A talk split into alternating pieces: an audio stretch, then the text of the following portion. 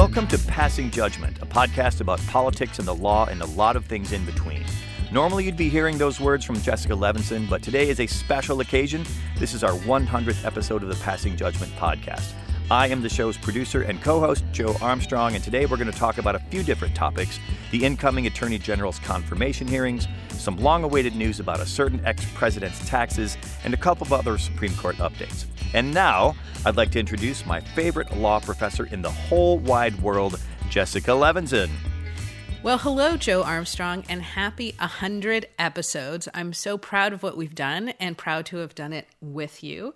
As you said, there's a lot of legal news, and in fact, I think good legal news. We're going to be talking about day one of two of the Merrick Garland hearings, again, determining whether or not he will be confirmed to be the next Attorney General and some big SCOTUS news. So, should we jump right in? Yes, yes, yes. Hell yes. Let's do that. Now, I know, Jessica, for some people, Supreme Court news in February is like Christmas in July. So, tell us some of the big news of the day. It involved a certain ex president's long awaited tax returns. Well, after months of waiting, the Supreme Court finally rejected Trump's attempt to prevent his accounting firm from turning over more than eight years of financial documents, including his much awaited tax returns, to the New York District Attorney's Office. And specifically, there's a criminal grand jury investigation that's been going on for 18 months now. Uh, that criminal grand jury will now get the information, as we say, forthwith. Forthwith, love that legalese. So, what does this mean, Jessica? Once upon a time, when he was just flirting with jumping into politics, Donald Trump said the following about releasing his tax returns Quote, If I decide to run for office, I'll produce my tax returns, absolutely. And then he went on to say, I would love to do that. You can just hear it in his voice. Since then, he won an election, served for four years, lost the subsequent election, and is now a private citizen. And he has yet to release those tax returns. So, Jessica, the big question on my mind is are we going to get to see his taxes now? Maybe not. So, criminal grand juries operate in secret, and we're probably not going to know anything unless the prosecutors come forward with charges. Now, we do know a little bit about President Trump's financial background because the New York Times had that great series of articles where they went into President Trump's financial information. They got a trove of documents, and uh, they showed a number of different things. One is that there was, let's say, creative accounting on the part of the president and the Trump organization, unclear as to how much of that creativity was actually criminal. And two, that the president is likely on the hook for uh, hundreds of millions of dollars almost in loans.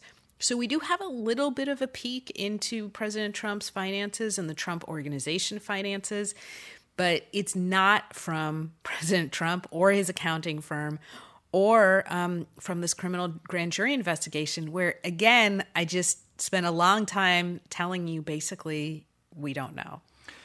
Okay, Jessica. So, why, now that he is a private citizen, why is this still of concern that we haven't seen Donald Trump's taxes? He's no longer president. What matters here? Well, it's important because we need to know if any person, even an ex president, violated the law. And we don't want to see his taxes just because he was running for office. At this point, we want to see his taxes or know about his financial dealings because, again, a violation of the law matters, whether he's a current president or a former president, and it could give us some insight potentially into why he made certain decisions. Was he trying to curry favor with people who he had business dealings with? I think some of that, frankly, was already out in the open. But you know, it's important to think about why this probe began in the first place. The reports were that the New York District Attorney was looking into potential hush money payments that were made at the behest of President Trump before he was president to women who allegedly had affairs with him. Um, and then it broadened out, and the probe started looking at uh, potential financial crimes like tax fraud, banking fraud. And in part, that was based on the testimony of President Trump's former personal attorney, Michael Cohen, where he said some version of, you know, what we would do sometimes? We would inflate the value of a property when we were trying to get a loan, and then we deflate the value of property uh, in order to try and get tax benefits. So I have a feeling the New York District Attorney is looking into all of that and potentially even other financial crimes.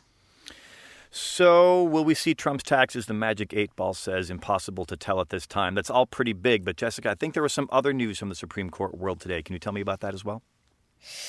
A lot of other news, and I promise everybody I will not go into excruciating detail about all of it, even though I really am itching to.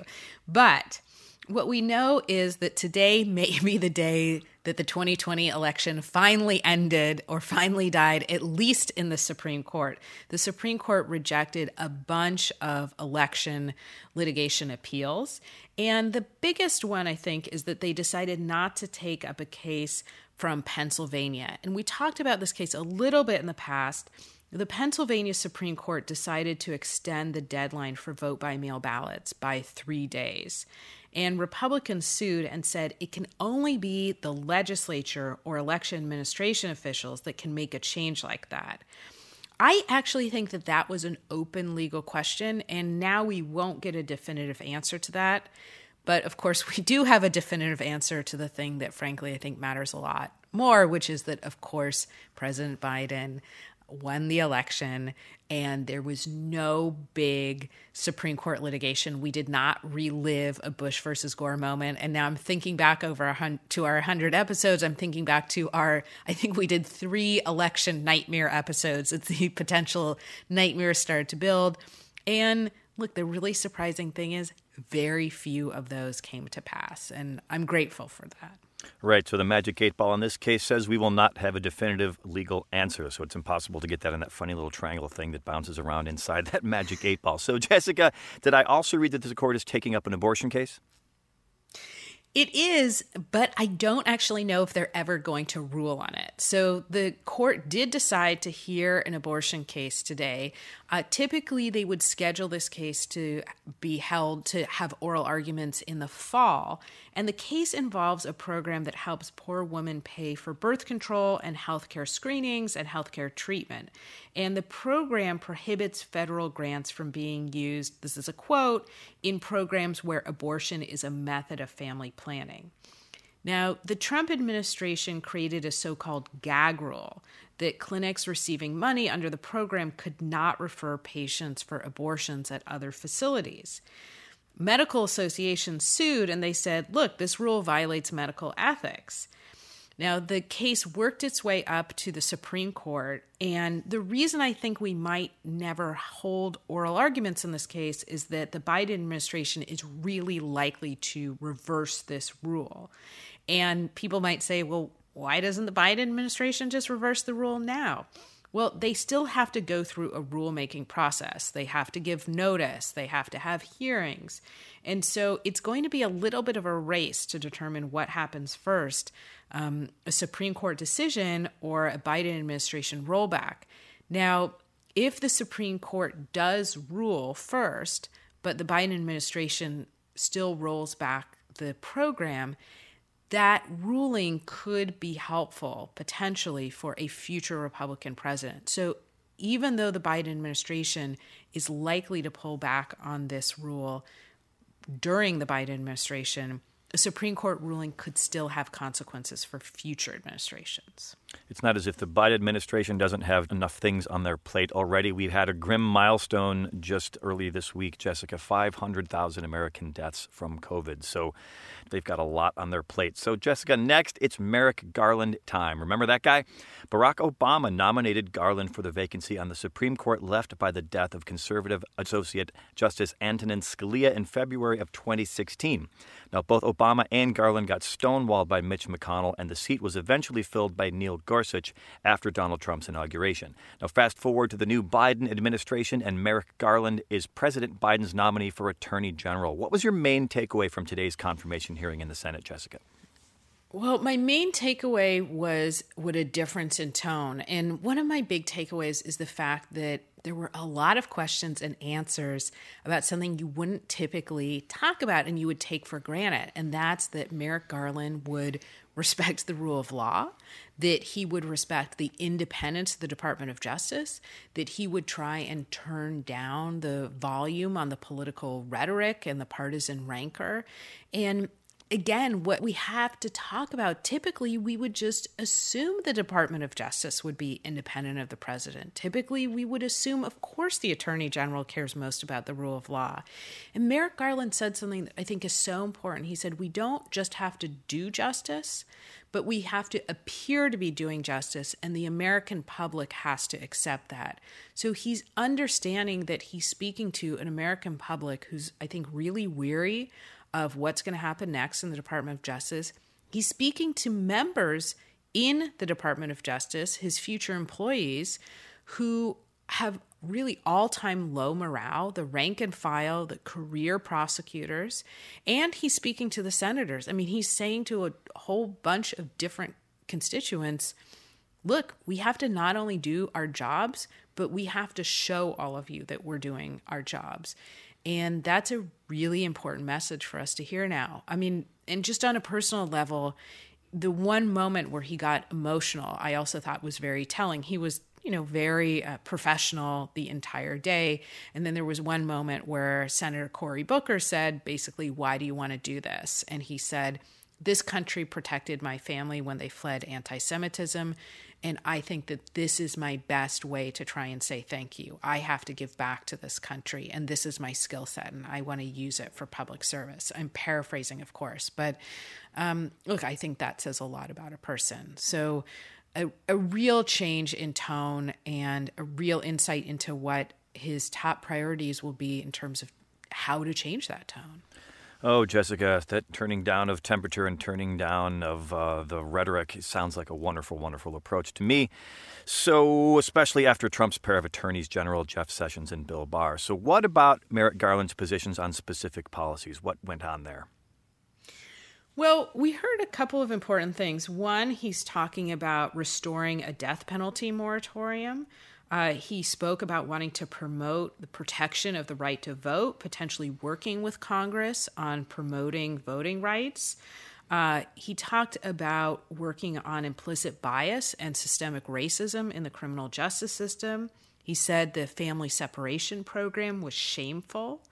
Uh, he talked about the fact that he thinks the attorney general should sign off before there are subpoenas to journalists. As a side note, this is going to open up a big question as to who is considered a journalist, particularly in the internet age.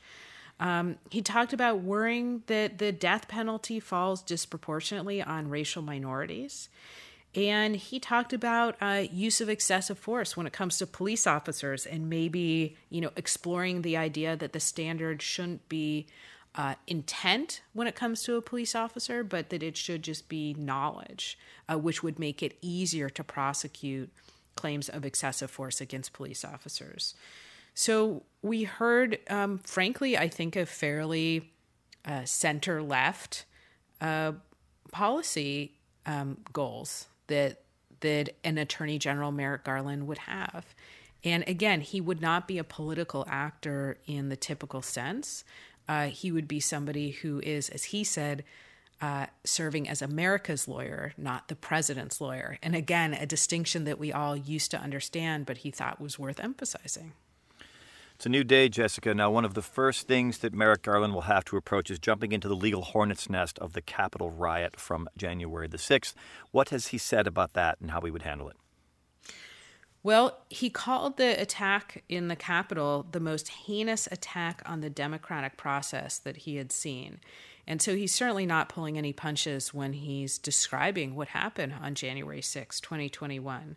Um, he said that this would be his top priority, that he'll meet with prosecutors and provide them all of the resources necessary, and that he's going to urge investigators to do a broad investigation and look at how this attack began and try and figure out ways to thwart any future attacks.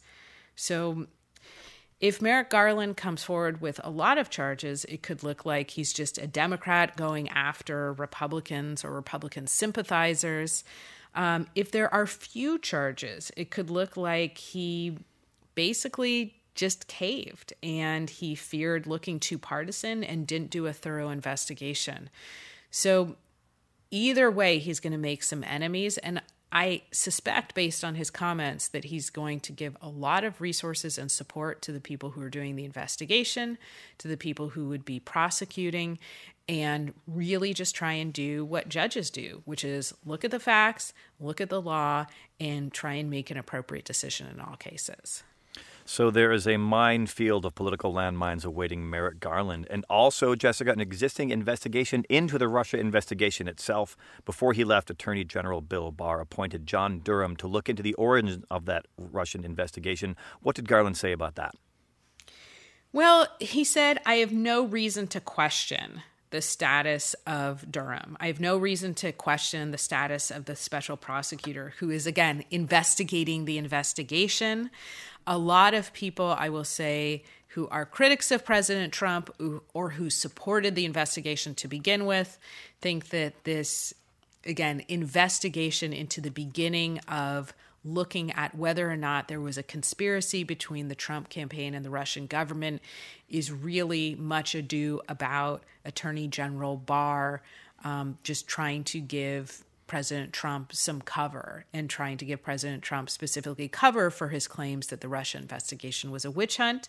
But it looks to me, based on Merrick Garland's comments, uh, that he's going to let Durham finish his duties uh, and finish the investigation. So there's our 100th episode. Joe, any parting thoughts? You know, Jessica, more than anything, I think I'm looking forward to our next 100 episodes. I value you as a friend and as a human being and as a legal intellect. And I am ever so happy that uh, you reached out to me that June evening. It was a Friday afternoon, as I recall, last June, because talking to you about these things and making this Passing Judgment podcast, all these 100 episodes, has been one of the things that has kept me sane here in the pressure cooker that is the pandemic in America, here stuck on Moonbase Armstrong. So I've got something to work on and something to strive for and something cool to make. So thank you for that, Jessica. June 5th. 2020, I believe. And I'm so glad that I made that call. There would be no passing judgment without you. Thank you so much to the listeners. We are incredibly grateful for the time that you give us because we know that that is your scarcest resource. And we will see you next time.